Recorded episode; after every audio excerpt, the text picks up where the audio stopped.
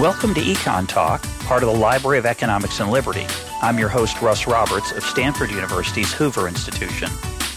Our website is econtalk.org, where you can subscribe, comment on this podcast, and find links and other information related to today's conversation. You'll also find our archives where you can listen to every episode we've ever done going back to 2006. Our email address is mail at econtalk.org. We'd love to hear from you. Today is July 29th, 2015, and my guest is Jesse Ausubel, Director of the Program for the Human Environment and Senior Research Associate at the Rockefeller University. Jesse, welcome to Econ Talk. Russ, it's a pleasure to be with you and your listeners. Our topic for today is the interaction between technology and the environment and nature, and we're going to focus on a fascinating essay you published in the Breakthrough Journal. The title of that essay, The Return of Nature How Technology Liberates the Environment. I want to start with agriculture as you do there. Uh, what has been agriculture's influence on the environment in recent decades, especially when we think about corn, which is a major uh, agricultural product in the United States? Russ, when we think of high tech, we tend to think of uh, telecommunications and computers, but actually, innovation in farming and agriculture continues to be very, very fast. And one of the ways we see that is that yields keep rising in the same way that uh, a, a semiconductor company may get more chips out of the same silicon wafer than it used to. Farmers are getting more corn out of uh, an acre or a hectare of land.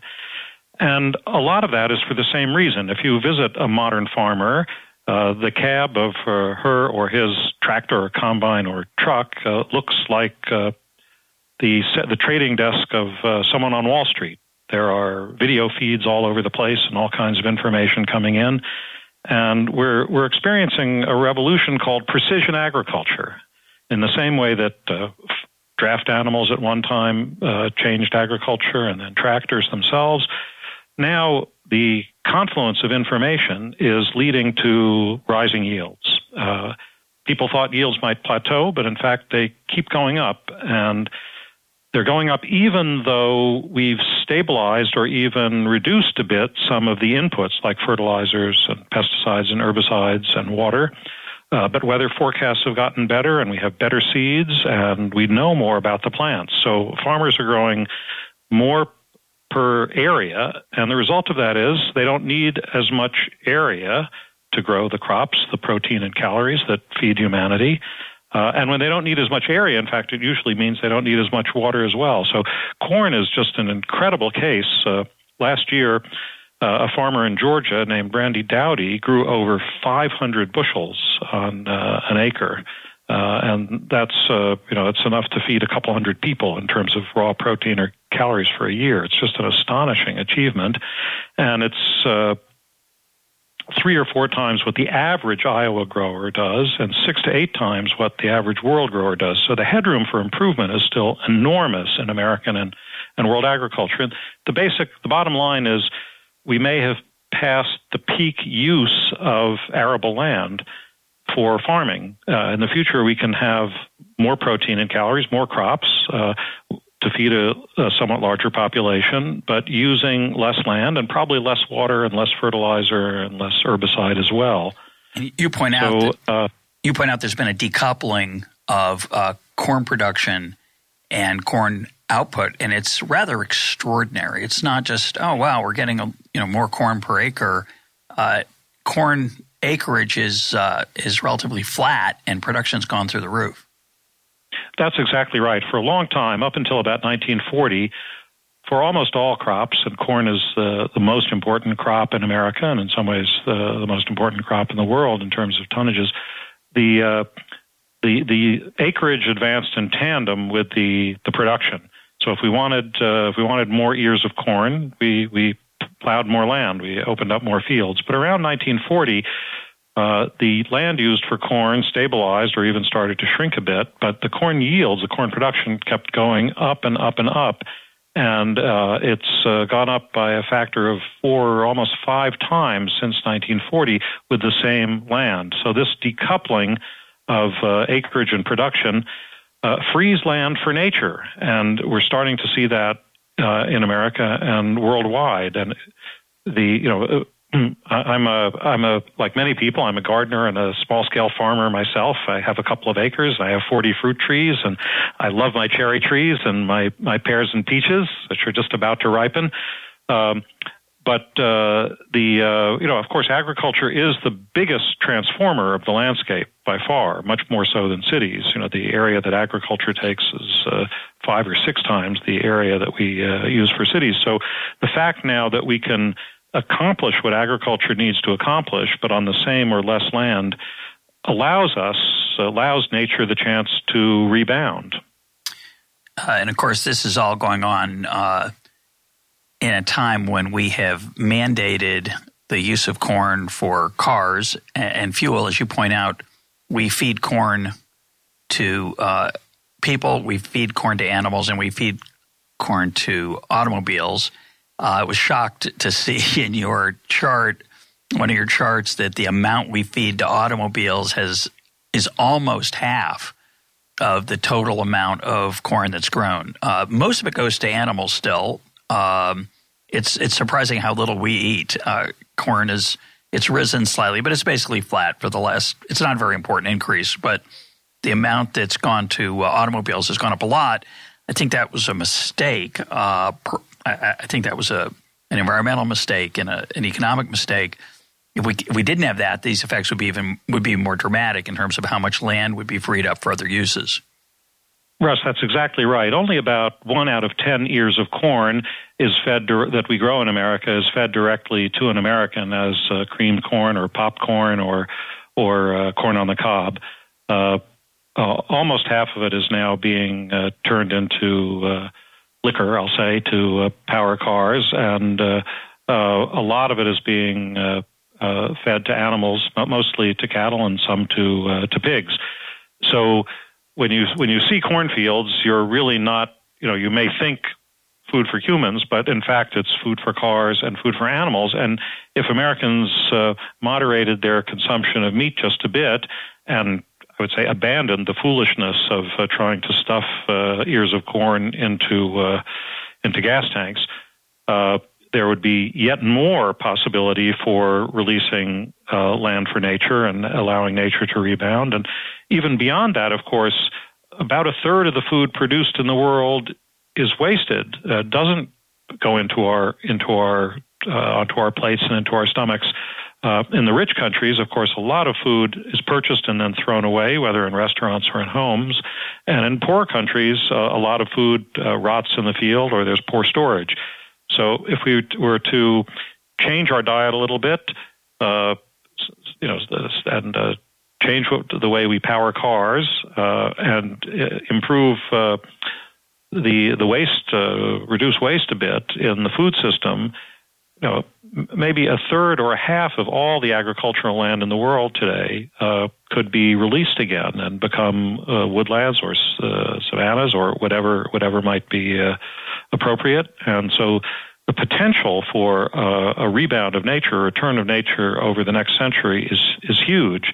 Uh, you know, we, we may really be at the peak of the human disturbance of the landscape, the terrestrial landscape. Let's talk about the uh, animal part that you just alluded to, uh, as you do in the essay. It's uh, a rather uh, another extraordinary change. What's fun about these, the facts that you've gathered here, is these are not again sort of like, well, there's sort of a, a small change here. Maybe if it continues, it'll have a big impact. These these are massive changes in in human activity due to technology, typically, sometimes due to changes in taste, or sometimes due to government policy, as, as we just had an example that went in the other direction. But so you, you have a great line. You say that uh, chicken gets better mileage than pork or beef. I assume what you meant by that is the amount of corn we have to feed chickens to get a pound of, of protein. Is that a, a good summary? That's exactly right. You know, we can think of of animals, including humans in a sense, but let's just think of uh, of uh, chickens and pigs and cattle as machines to produce meat. And if you feed uh, a steer some corn, you're getting, in automotive terms, say 12 miles to the gallon. You're, a pig maybe 40 miles to the gallon, but a chicken 60 miles to the gallon. So a chicken is like a, a, a Prius or a super efficient car, uh, whereas uh, uh, cattle is, uh, you know, are, from that point of view, very inefficient machines.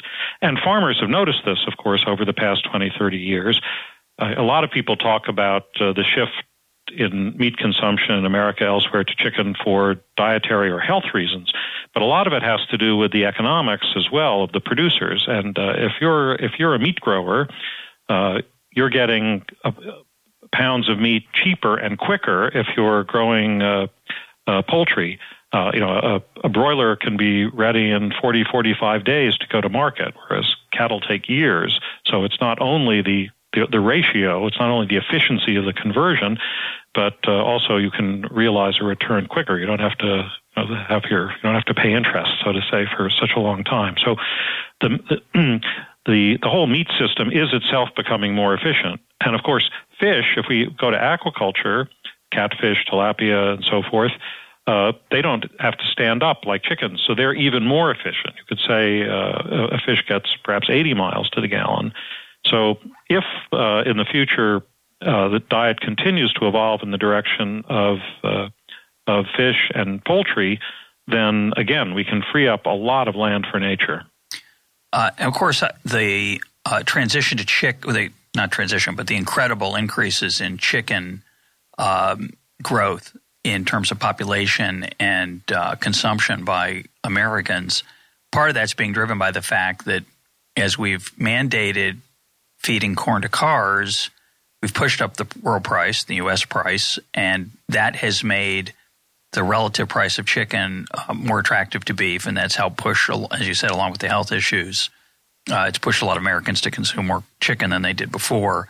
Um, so part of that increase isn't just people saying, "I wish we could buy a more efficient uh, form of meat." It's simply that uh, we've we've changed the relative price, and that's a again, I like, wish we could come back on that a little bit uh, policy wise, but uh, we'll see. Yeah, that that also has to do with the extraordinary success of soybean agriculture. Chickens are fed mainly uh, soybeans, whereas cattle are fed mainly corn. Oh, oh good, didn't know and that. so, yeah, so the you know, and soybeans Same barely existed as so. a, yeah, they barely existed as a, a crop uh, in uh, uh, let's say 1940, they really burst on the scene in the middle of the century. Uh, they, they, were, of course, they were grown in Japan and some parts of the world for for centuries, but in the in the uh, U.S. and Europe, they're really uh, South America, they're really new crops, and uh, uh, they've turned out to be, you know, again, they're they're they're they're biological machines and really smart ones. They use inputs very efficiently, and if one wants to to grow meat, then this, the soybean poultry route is uh, is uh, really efficient. So again, one has to look at agriculture in a quite different way than I think most people do. Most people tend to think of it as somehow a backward sector, you know, brown collars and. Uh, but uh, if you uh, spend a little time with uh, with growers today, you you find that uh, agriculture, you know, there's a really a lot of, uh, of course, there's always been a lot of craft in it, but there's a lot of technology and science as well, and it's an extremely dynamic sector. And of course, the other part we haven't talked about is that we talked about all the, the decreases or leveling off of inputs despite the increases in output. That one of the inputs that's shrunk dramatically is human beings. Uh, agriculture as a source of, of work is dramatically down over the last hundred years from roughly 40% to something under three or two percent uh, in the workforce as a proportion of the workforce, and that's been a wonderful thing. It's freed up human beings to do other creative and, and productive things, and of course, we're talking mainly here about land. Uh, what about you? Didn't mention vegetarianism.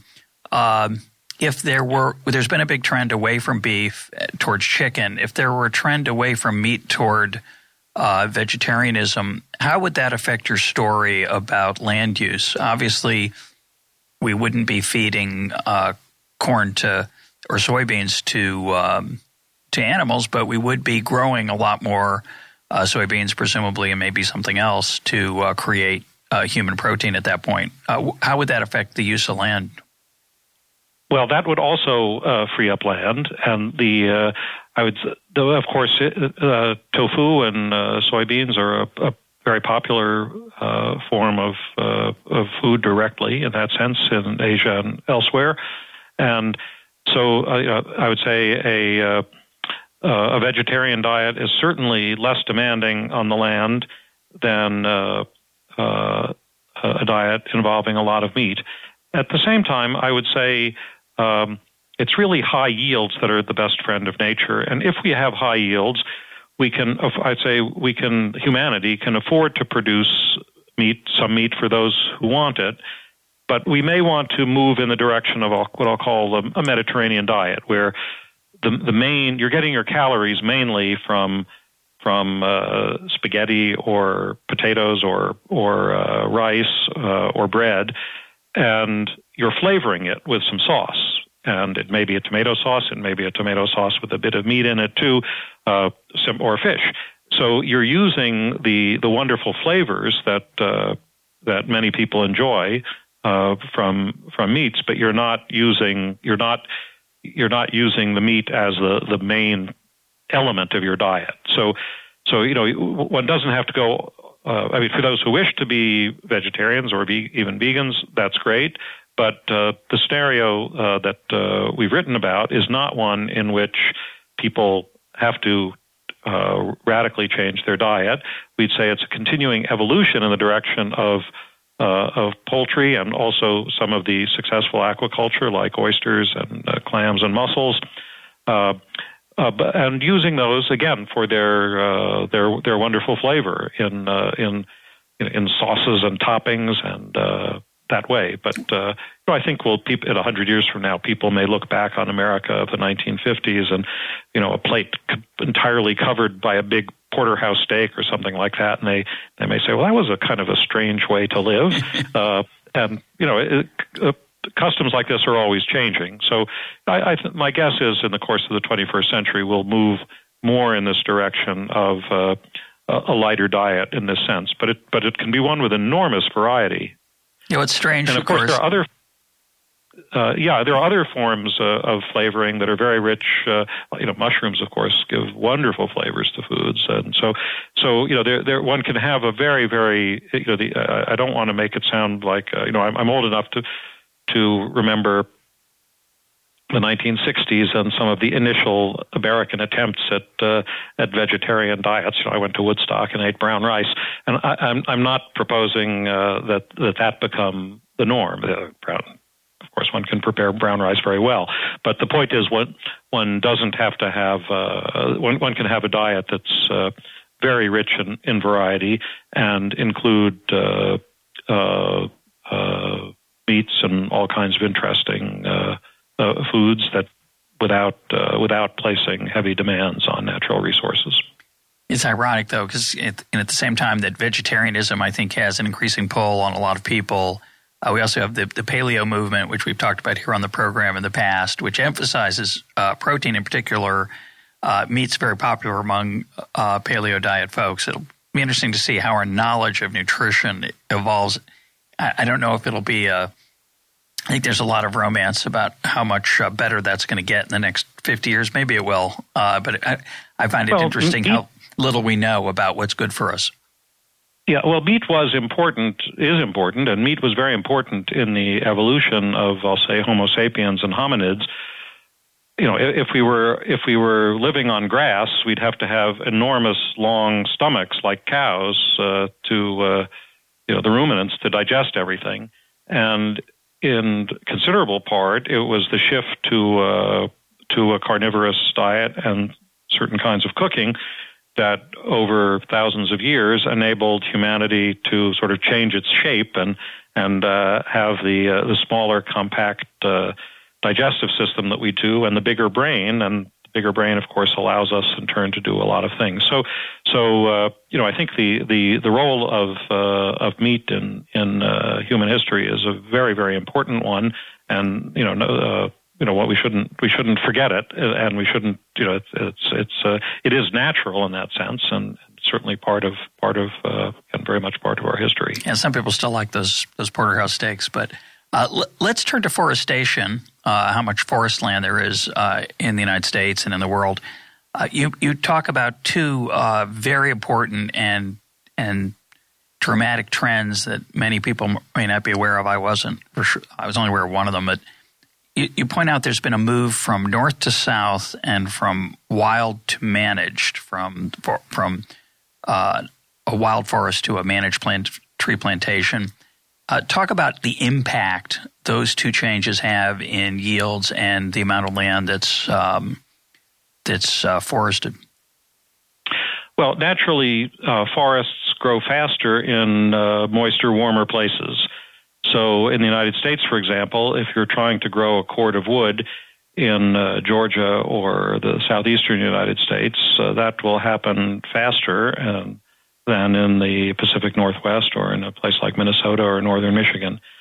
And over the last 50, 70 years or so, the U.S. wood products industry has moved to the southeast, where it is it is more productive, and it's more productive uh, again per acre, per hectare, per per square mile, or per square kilometer, and so you need less land uh, to grow the same the same board feet or or uh, uh, whatever whatever measure of uh, wood products that uh, you care about. So so the simply harvesting in the places where where it's naturally uh, faster growing is important. But then, of course, we've also had uh, the the gradual but significant growth of uh, plantation forestry. So, oh, in round numbers, let's say 20 percent of of forestry in the United States is now on lands that are really farmed for trees. And when you do that, you can introduce varieties that grow very quickly, uh, certain eucalypts, poplars, some pines, and they may be on a rotation of, let's say, 15 or 20 years, whereas uh, trees in unmanaged forests may be on may take 50 or 60 or 100 years uh, to mature. So uh, one can uh, so the, there are these uh, managed ways also of increasing yields. And all of this means that we can uh, get the same amount of uh, wood products or more uh, from uh, a smaller area of land that's that's logged. So now the result of this is an increase in in forested area and volume in the United States in the last few decades. So you look at maps of America and how green it is, so to say, with forests, uh, you'll see both that there's more forest in America in 2015 than, let's say, in 1990 uh, or 1950, and you'll also see that the areas that have forest are actually denser with forest uh, than uh, uh, areas were uh, at that time. So the that's, that's because of those are not being used for, for timber and logging, correct? Well, there's there's or the, they use uh, more efficiently. As an economist, one has to look both at supply and demand. Yep. Uh, what I've just said supply. talks about the, the, the supply side, which right. is that the again the you know the weather is better and the and the the seedlings are better and you know they they may be irrigated when they're young so that they don't uh, die off as often. So that's the supply side. You know what foresters and and modern forestry is doing. But then there's the demand side and. Uh, you know, the, the there are a, a, lot of uses of wood products that have just vanished. Uh, destruction of demand. You know, when we were building railroads a hundred years ago, we were cutting down lots of trees for the ties that held the railroads together. And when we started a telephone system all over the U.S., we, you know, we uh, chopped down lots of trees for telephone poles. Uh, now those niches don't exist. And of course, most recently with uh, e-books and email, the demand for uh, for paper, for newsprint, or for uh, paper for first class letters and so forth is it's collapsing. So you know the number of first class uh, letters in the U.S. dropped by about a quarter in five years recently. Uh, and everybody knows this. If you look at your mailbox, there's just less stuff there, uh, less of course, people, when you say mailbox now, they think of email. So I sometimes like to say, you know, Jeff Bezos of Amazon and Steve Jobs of Apple, you know, they're really heroes of, of the forests. We don't think of them that way. But the, the products they've introduced have lightened demand for traditional wood products. So, so a lot of wood for construction, uh, a lot of wood for pulp and paper. Uh, uh, the, the demand just isn't there anymore. So uh, even if you're growing wood very efficiently, it's not necessarily a great business to be in. Uh, the demand so- the demand is soft, and in other parts of the world, uh, because they're leapfrogging in a sense, uh, you know, parts of Africa, let's say, or parts of South Asia, they won't ever have as many newsstands or as many magazines uh, uh, uh, as America did. You know, now with with uh, smartphones and so forth, uh, uh, that you know, they, you know, it's even as India and China grow, they may use somewhat more paper, but they're not going to use paper the way Americans did in 1980 or 1950, and they're not going to use wood the way people did in 1920 to build railroads. So uh, the you know this change of the composition of the economy and the, the changes on the demand side, uh, the, the, the, global result is that uh, uh in the last since about 1990, worldwide forests are actually getting larger again, not getting smaller. There's more area of forest and more wood in the forests that exist. Now that's a global average. Some areas, like parts of Indonesia, uh, parts of Central Africa, still have tragic situations with, uh, you know, with deforestation uh, for under occurring for a variety of reasons. But globally, uh, the picture is that uh, uh, forests uh, are increasing as they are in America. So I always tell my kids, well, we were in a, a bathroom, public bathroom, and there's a an air dry uh, device that says uh, we, you know, save trees. Use this, or we save all these trees because we have these electric hand dryers instead of the paper towels. And I always say, you know, if you want to increase the number of trees, you should be tearing off those paper towels like crazy and uh, making sure you use a bunch of them because that's going to increase the demand for for for paper, which in turn will encourage the growth of trees. Now, that's true in tree plantations. Uh, obviously, there's a tension, and we'll get to it more deeply when we talk about uh, uh, oceans and fisheries because of the, pro- the, tragedy of the commons, the problem of the common property that's unowned. Forests that are unowned are going to get harvested um, ineff- inefficiently because the incentives are there not to take care of them. Forests that are owned, plantations that we've been talking about, in those cases, uh, you're going to want to grow more trees when you people use more paper.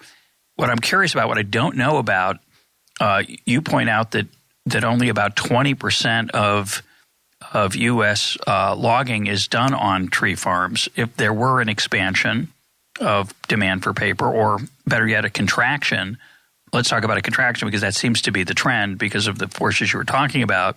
If everybody stopped using paper towels, everybody stopped using regular mail, uh, no houses were built out of wood, furniture and decks were built out of plastic, and as a result, uh, the uh, use of the demand for paper plummeted, but not to zero. Would that reduce logging in in public lands uh, that are essentially unowned and managed in complicated ways through politics, or worse through uh, harvesting at first come first serve, or would that be a, a contraction in tree farming? Do you have any idea? It's a hard that, question. Well, yeah, I'm, uh, you know that's not really my expertise. My expertise is more on the technical and ecological end, and you're asking questions that are really more economics and behavioral. So, you know, I, would say as a citizen, I could make a comment, but I, but it's not really expert. What what what I would say is that you know I think the uh, there will be continuing soft demand for a lot of natural resource products. We've gone through a period in which uh, the prices for a lot of natural resources were were quite high, including petroleum, but uh, uh wood products and others. But uh, if you look around the world and you look at the, the this incredible apparatus of innovation in uh, engineering and science uh, in all sectors of life, you begin to see that efficiency really is winning. It's it, in it's many cases it's gradual, but it's very powerful, and so uh, this leads to a kind of uh, dematerialization. You know, we we need less stuff to accomplish uh, the services to provide the services or features that we uh, needed before.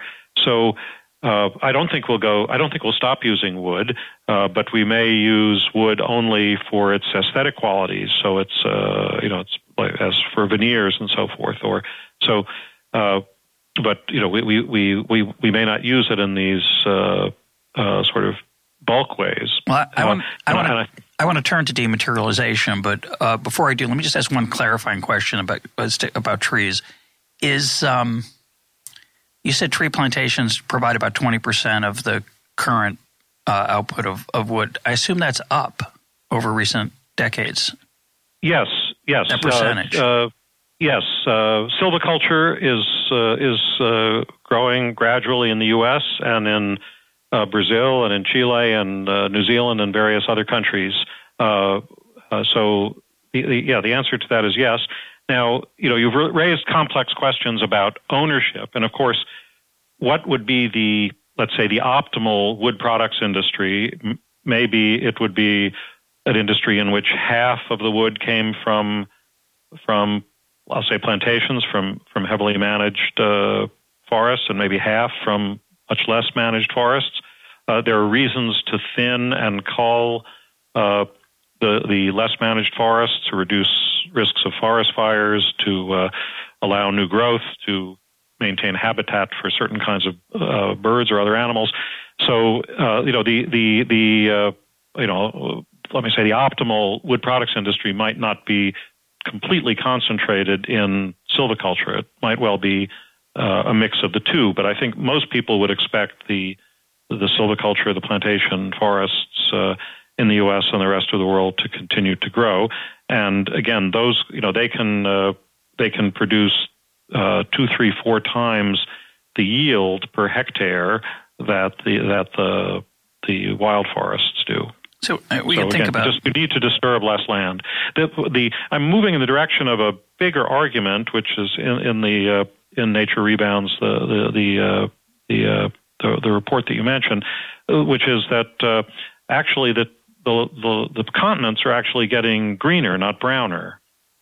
the you know we tend to if if you ask somebody what's happened to to Earth, you know, since the astronauts first uh, looked at it from space, at least looked at the continents, most people would say, "Oh, well, they used, you know, Earth used to be the planet, the, the, the continents used to be really green, and now, you know, we're there's desertification and deforestation, and you We've know, where cities habitat. are growing, yeah, yeah, everything. So it's getting browner, not greener.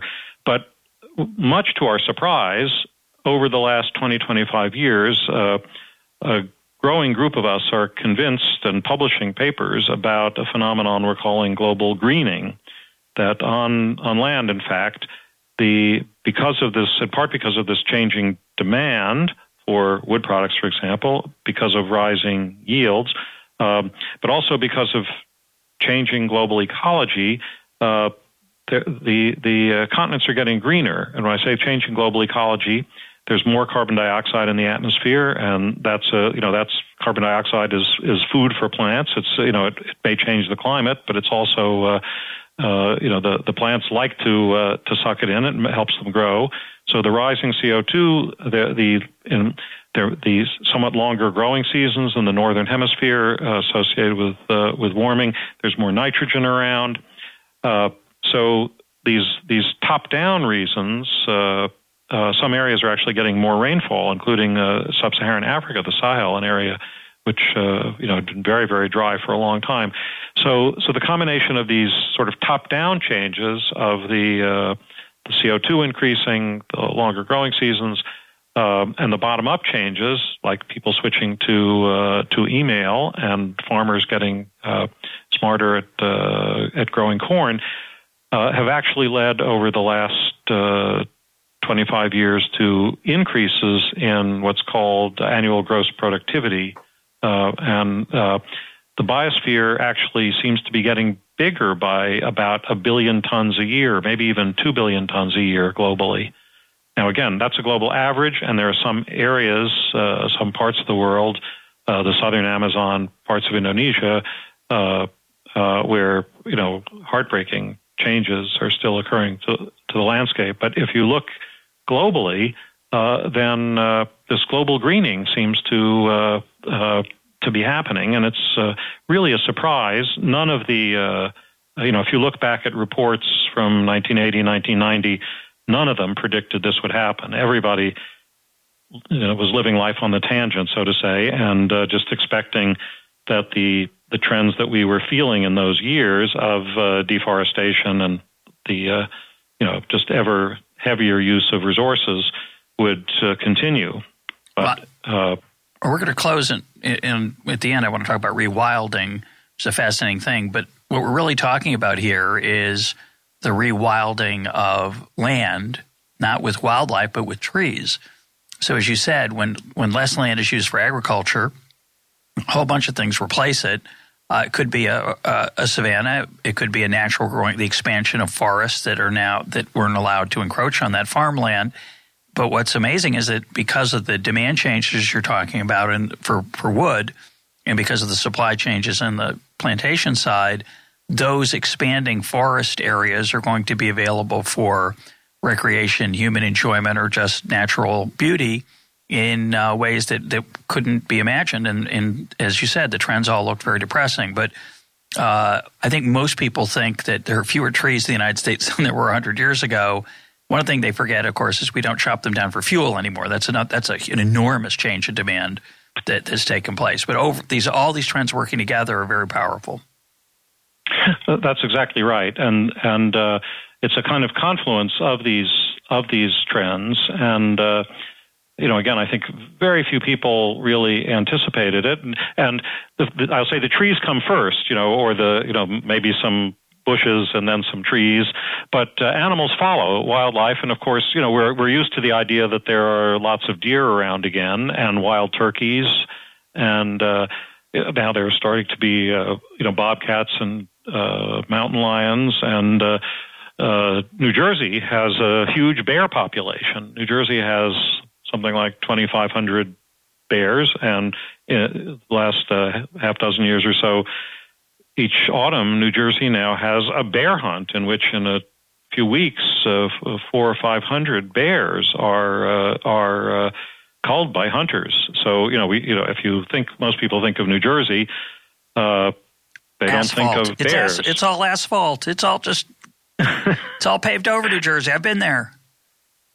so so no, the, things are are you know there there things really are changing in in ways uh, that uh, we had not fully anticipated. We will we'll never fully anticipate everything, of course, but there are some some surprises now. How far all of this will go, of course, is a big question. You know, we, you know, will it uh, and how will we adapt ourselves to some of these changes? Will you know? Do we really want to live again with uh, with uh, lots of beer, uh, deer, uh, deer, and or the Lyme disease that may come with them, or or uh, the way they eat our gardens. All the bears. yeah, I, I so, live, so I we, we need to learn to live with wildlife again. I live in suburban Maryland. Um, uh, I see a dead deer a week in the road, uh, maybe more. And uh, they, in certain parts of, of suburban Maryland, outside suburban Maryland, outside Washington D.C., uh, people can't have gardens because the deer eat them all. I remember visiting friends in in Silver Spring and seeing deer on someone's lawn and I was just, I said, that's very beautiful. And they said, we don't think so. They're, they see them as vermin uh, because they eat everything. Uh, so that's, yeah, the, the coexistence part is going to be uh, a fascinating uh, evolution. On the negative side, uh, you point to what's happening in the world's oceans. There, the trends are not so good. And we reached, recently, I recently interviewed Roger Berkowitz, who's the CEO of Legal Seafoods, and we talked about some of the sustainability issues. Uh, talk about what's happening in the oceans the oceans are 100 years behind the land. Uh, and we need to do more to uh, protect and conserve ocean life, uh, to uh, protect ocean habitat. Uh, partly, of course, it has to do with uh, economic and legal and social issues. Even in even nations that have, on paper, good governance of their waters, usually don't have sufficient Coast Guard and Navy and so forth to enforce compliance with what may be good on paper. But there's still a lot of renegade behavior or piracy or whatever you want to call it, even in the exclusive economic zones of countries. And of course, on the high seas, uh, the situation is uh, even more chaotic. And the productivity of the oceans, I'll say the natural productivity of the oceans, one, one might say is at a plateau, while seafood uh, tastes too good for its own safety. I like to say the democratization of sushi is the greatest problem of the oceans. When only the emperor of Japan ate sushi, it wasn't a big problem. But now a billion people want to eat sushi. And with uh, good refrigeration and high speed transport, it's possible to have, you know, this seafood is fantastic when it's been when it's fresh, when it's been properly chilled, so forth. And the uh, you know there just isn't enough of the I'll say natural the wild uh, sea life to to go around for for so many so many chopsticks And so we need to succeed in the oceans with aquaculture the way we've succeeded on land if we want meat from the seas. The way to do that, of course, is with herbivores. The you, you want you, you want uh, the plants like uh, animals like the, the clams and oysters and so forth that are filter feeders uh, that feed on the meadows of the ocean, so to say, uh, and uh, fish like catfish or or tilapia uh, that eat tofu. A problem is that some of the popular some of the most popular ocean meats like tuna and salmon uh, those animals are carnivores, and so we catch anchovies or herring or uh, menhaden and grind them up and and feed those to the salmon, and that doesn't in the fish farms. create in the fish, yeah, and that doesn't create a net benefit. So we need to teach the uh, the salmon to eat tofu, which can be done. There, there are some examples already of success uh, mentioned in, in my report, uh, where some of the, the popular forms of uh, of ocean meat, where the animals uh, uh, are carnivores, where they've been uh,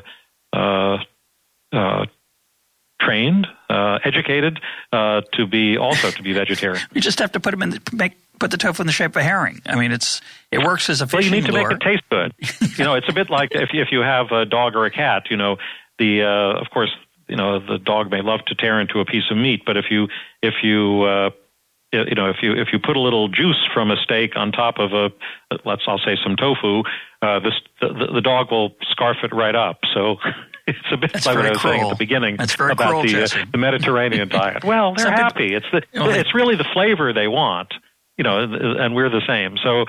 Uh, and they're getting they're getting nutrition from the uh, so so yeah so the oceans uh, you know really are still uh, losing life in many areas uh, net net losses, and you know as more and more people have uh, higher incomes and the ability to access you know this incredibly delicious uh, uh, sea life, you know I think it's you know one of the really really big challenges over the next let's say well right from now, but uh, over the next generation is to uh, change treat treat life in the oceans with more respect and make sure that the that life from the oceans that humans eat is uh, is uh, I'll say farmed or raised in uh, in ways that's uh, that allows the uh, wild populations to continue. Well- and again, it may be that we have we continue to eat small amounts of the wild populations in a kind of artisanal way, you know, supplying great flavor. But you know, we, we can't just go go around uh, sieving the ocean for all all its wildlife. And one way to do that, we talked about with uh, Roger Berkowitz, is there are organizations that try to discourage people from eating certain types of seafood that they worry are not sustainable or in danger. Their stocks are you know artificially low, and of course, at the same time, as you mentioned, it's a governance issue when there's fishing seasons and harvest quotas to try to maintain uh, the size of, of a fishery. It's they may not be set correctly, they may not be enforced correctly, but obviously agriculture as a way to drive the price down, aquaculture, mariculture, those as a way to drive the price down can dominate both of the you know the cultural influence or the governance change. What I find interesting, and I first noticed this maybe I don't know 10, 15 years ago. There was an article I read that you know they were they were farming tuna. Most people when they think about a fish farm, they think about a trout or they might think about salmon, but tuna were being in a very large enclosure in the ocean were being uh, farmed. That is, they were allowed to run around. It's, it, were, it's not free range tuna, but it's closer to free range tuna than what we think of as a cement pond sitting somewhere and uh, however you would do it for tuna, maybe you can't even do it. But the question I have is that a lot of environmentalists uh, oppose, even even though they have the same goal as as you might have of encouraging the health of the fisheries, they oppose fish farming as as unhealthy for the environment. What are your thoughts on that? It has to be done well. You know, almost any industry you can think of, whether it's tanneries or chip fabrication or salmon farming, if you visit uh, 10 companies or uh, 10 plants, uh, they won't all be equally good in terms of occupational safety and health, in terms of uh, emissions of air and water, uh, in terms of uh, productivity. And uh, I've, I've, visited a fair number of salmon farms, and I've visited some in which the farmers are extremely careful about management of wastes, extremely careful about uh, defending against possible escapes, extremely careful about use and, and, frugal about use of antibiotics. And I've seen others uh, that uh, that make me feel ashamed. And so, you know, I think the the one has to try to promulgate the best practices. Uh, but I think the in the long run, uh, as you were suggesting, for for sea life, we need to address both the supply and the demand. So we need to help educate people about what are, let's say, more responsible things to eat. Uh, but we also have to provide uh, economical substitutes that uh, that will that may replace some of uh, what's what's currently desirable. So you know, I think simply reprimanding uh, is unlikely to uh, you know, it doesn't matter. It can be, it, you know, it can be the drug problem. You know, uh, just say no is not enough, so to say. Yeah. You, you, know, you have to, you always have to address both supply and demand. And so I think in, in the oceans, we need to think about how, uh, and aquaculture globally is succeeding. And of course, uh, it, it's an ancient uh, uh, form of farming. You know, the, the Chinese have grown carp for a long time, and you know the uh, pike and you know a lot of freshwater. There's a lot of freshwater aquaculture, and you know things we think of things like uh, gefilte fish, you know, which is a, a popular delicacy in in uh, eastern and central Europe and places like New York. Uh, you know, these, it's basically uh, ground up carp or pike made into dumplings, uh, and a lot of that can, has been done for a long time through uh, through aquaculture. So one can make wonderful, delicious products, and and uh, the the uh, I'll say the ranchers can operate uh, uh, very well. But obviously, one needs regulation. One uh, you know one needs people who go around and check and make sure. there is a, there's also a lot of fraud, of course, with product packaging uh, particularly of, of uh, sea life, but uh, other things as well, where uh, you know what, what, consumers think they're buying is not actually what they're buying. So, you know, I think there's a lot of room for imp- improvement, uh, and a lot of this again is high tech. One can use DNA for identification of products to make sure that what you think you're buying is really what you're buying. One can use a chain of custody to make sure that the products are coming, you know, you know, at each stage, you know, it's, it's like what Federal Express or United Parcel Service does. You know, you can know where your where a package was at every stage. So, you know, I think there are there are ways going forward involving better operations, better analytics, better research that would allow consumers to uh, to be confident that uh, they're buying uh, products that are responsibly produced. I just want to say that I think this is it's certainly the first time on EconTalk. It may be the first time ever that I have heard uh, gefilte fish referred to as a delicacy. I appreciate that um, that tip of the hat, and I can't help but have the image of my great grandmother's carp in her um, bathtub, which was a, a very primitive form of fish farming for urban uh, dwellers who would after well bringing, she was a, she was a green you have yeah, to exactly. you have to you have to you have to see you have you have a an antecedent a very honorable antecedent yeah um, We've talked a lot. Uh, I'm going to shift gears here, uh, and we're going to come, we're going to shift gears for a minute, and then we'll come back to uh, wildlife as our close. But um, we've talked a lot on this program about the potential for driverless cars and uh, drones, uh, driverless taxis, uh, Uber without any human drivers, which I think is inevitable without regulation that stops it. And I think that would mainly be a very good thing for the world although it will be challenging for truck drivers uh, and cab drivers who may have trouble finding new things to do for a while. So I understand it's a complicated situation overall, but certainly the the kind of effects you're talking about here, and you you allude to them and you you talk about them explicitly. Uh, you don't allude to them; you talk about them explicitly in your essay. Uh, talk about uh, what's happening in transportation and why it too is uh, having a, a, greening effect. Well, drones are absolutely key. Uh, when I, uh, there's a new essay that came out in June by a terrific professor at Purdue in the magazine Foreign Affairs uh, about farming without farmers. And, uh, you know, we can have sailing without sailors. We can have, uh, uh, aircraft without pilots now, and people operating uh, remotely with a, a, joystick, so to say.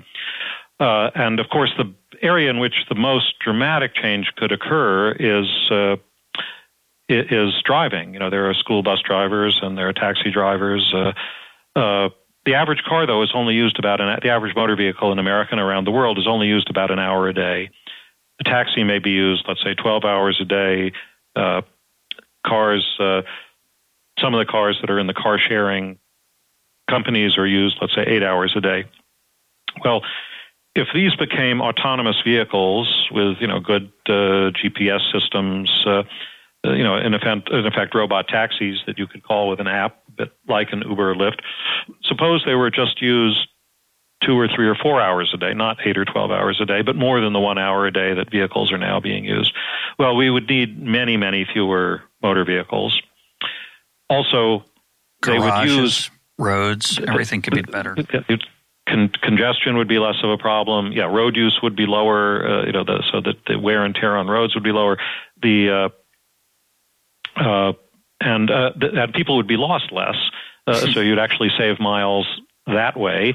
And the vehicles themselves, of course, we're seeing this shift after a hundred years. Uh, basically, you know, basically we're driving the same car that uh, Henry Ford talked about until very recently. But now we're seeing this great, great ferment in the automotive world with uh, fuel cells, uh, hydrogen, electric cars. Fuel cells, in a sense, are electric cars battery powered electric cars, compressed natural gas to power cars. And even the old internal combustion engine, let's say Henry Ford's engine, is fighting back, and there are new versions of it that are getting 60, 70, 75 miles a gallon. So all of these can increase the uh, efficiency of the transport system, uh, again, by big numbers. I mean, it won't happen, it won't double overnight, but over a period of decades, it can be two or three times as efficient. and that means we don't need as much input. We don't need as much petroleum uh, in the case of the, the, dominant fuel now. And if you look around the world, you actually see that petroleum demand in the US and Japan and Korea and many, many countries has been flat for quite a long time now. Partly it may be economic recession, but partly I think it is also these these changes starting to nibble away the more efficient vehicles, changes in driving habits, uh, the uh, uh, these changes that uh, that also are lightening demand on the natural resources. So again, I think contrary to uh, to the expectations that I grew up with, and which attracted me into a career in environmental science and technology, you know, I, again, I come back to this sort of idea of global greening and nature rebounding the the transport system, which uh, along with agriculture, you know, was so much the transformer of uh, of Earth in the last hundred years.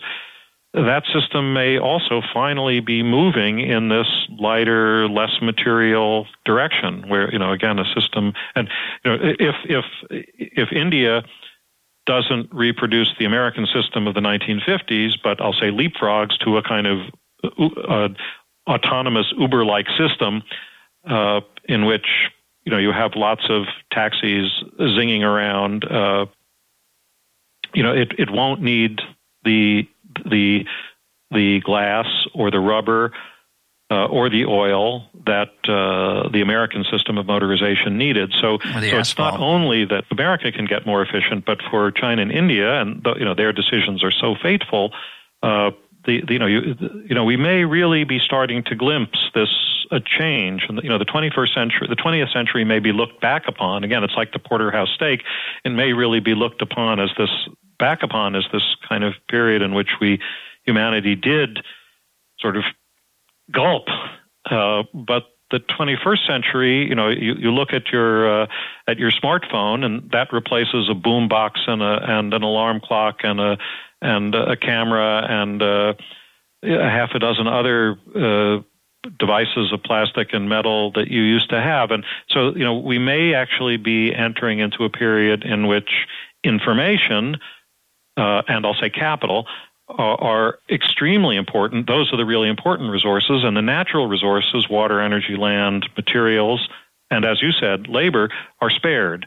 So, now, what people will do, of course, is a wide open question, which you should ask your next guest, not yeah, me. But we've talked about but that. But I think the, from the environmental point of view, the good news is we're starting to see the return of forests. We're starting to see uh, slackening demand for a lot of the uh, natural resources. Water use in America actually now is lower is is the is as low as it was is in the 1960s. It's we've you know again you think with the California drought and everything people would American water withdrawals have gone up, but actually they've been falling because farmers are using water more efficiently, power plants are using water more efficiently. So uh, again, we we've tended to be preoccupied and impressed by the incredible technological advances, I'll say, of the, the smartphone and the internet. But really, meanwhile, uh, the farmers and the water engineers and and the people in transport, you know, everybody else is doing neat stuff too.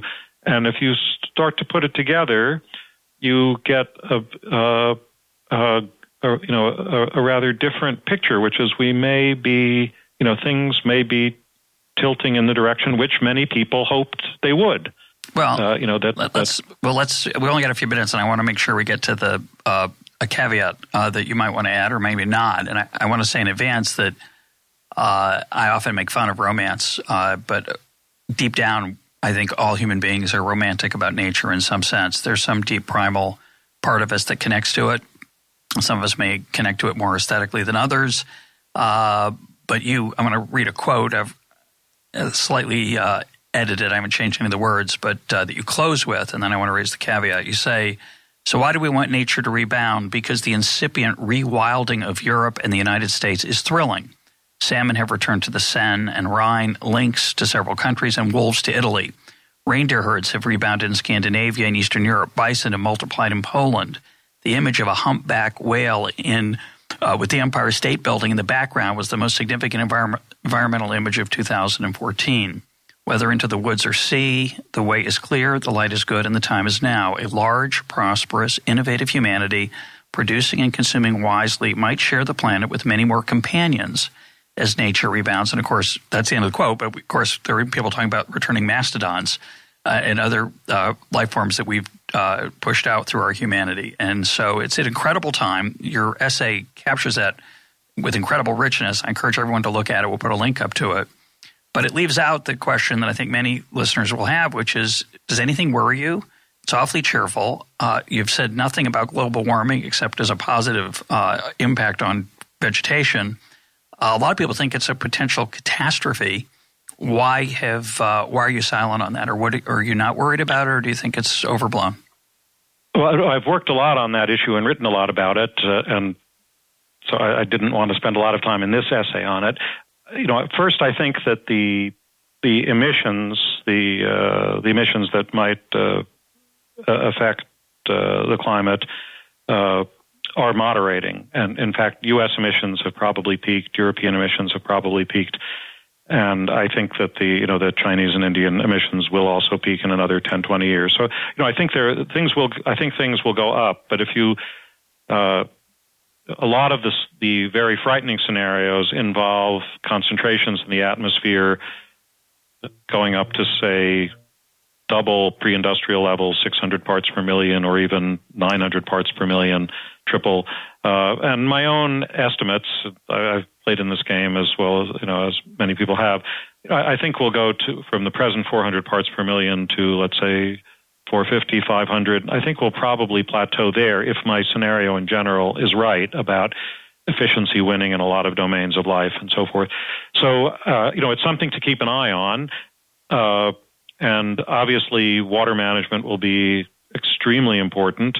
Uh, at the same time, if we're more efficient, for example, with water management, then, uh, you know, as water shifts a bit around the world, the uh, the consequences of some some shifts will be less less catastrophic. So, uh, you know, I think it's something you know it's something to be you know uh, to monitor very carefully. Uh, uh, I, I don't, but I think basically this the the path of of increasingly efficient use of water, energy, land, and materials is the right way to go, and that will that that will that lessens worries about uh, climate change. Now, that leaves wide open whether climate change is a dial or a switch. You know, if it's a dial so that New York ends up with the climate of Philadelphia and Philadelphia ends up with the climate of Baltimore, no one's really in the end going to care a lot. On the other hand, if it's not a dial like that, but if you know, New York ends up with the climate of Galveston, then obviously that's a lot more to worry about. I don't think we know. I don't think the, you know, I just don't think we know. So, uh, you know, there are some things that are unknown and there are some that are unknowable, and I think that has to be in the latter. Uh, and similarly, what, what, what but do there are some things that worry me. One is this question of employment. What will people do? Because I think the sparing of natural resources, uh, the drones, all of this goes hand in hand with sparing of labor. And, uh, you know, farming without farmers can be wonderful in many ways, uh, but it also, you know, and, you know, taxis without taxi drivers, uh, you know, may have many benefits. And, you know, a lot of people will say they'll be safer, actually. But, but, you know, the, the question of what people will do. Will there be enough jobs in information handling, uh, you know, to, to keep people people's social status as well as their income and uh, you know that's a very very big question. Another thing that I that I wonder a lot about is human performance enhancement. There are a whole yeah. set of technologies that that you know that you know I don't think you can only get better at semiconductors and not get better at a bunch of other things. And you know we saw Lance Armstrong and you know they work and there are more and more forms of these things those will become stronger and stronger. And so you know i, I worry about uh, you know what people will be like in another uh, 25 or, or 50 years. Uh, and uh, a question i like to ask you know who is the real me? I think that's changing.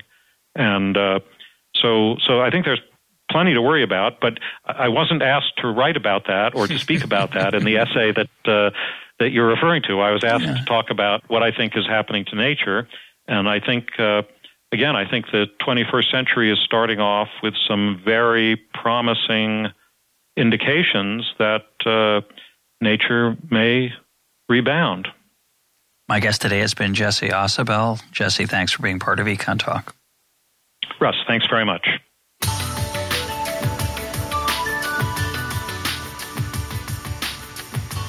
This is EconTalk, part of the Library of Economics and Liberty. For more EconTalk, go to econtalk.org, where you can also comment on today's podcast and find links and readings related to today's conversation. The sound engineer for EconTalk is Rich Goyette. I'm your host, Russ Roberts. Thanks for listening. Talk to you on Monday.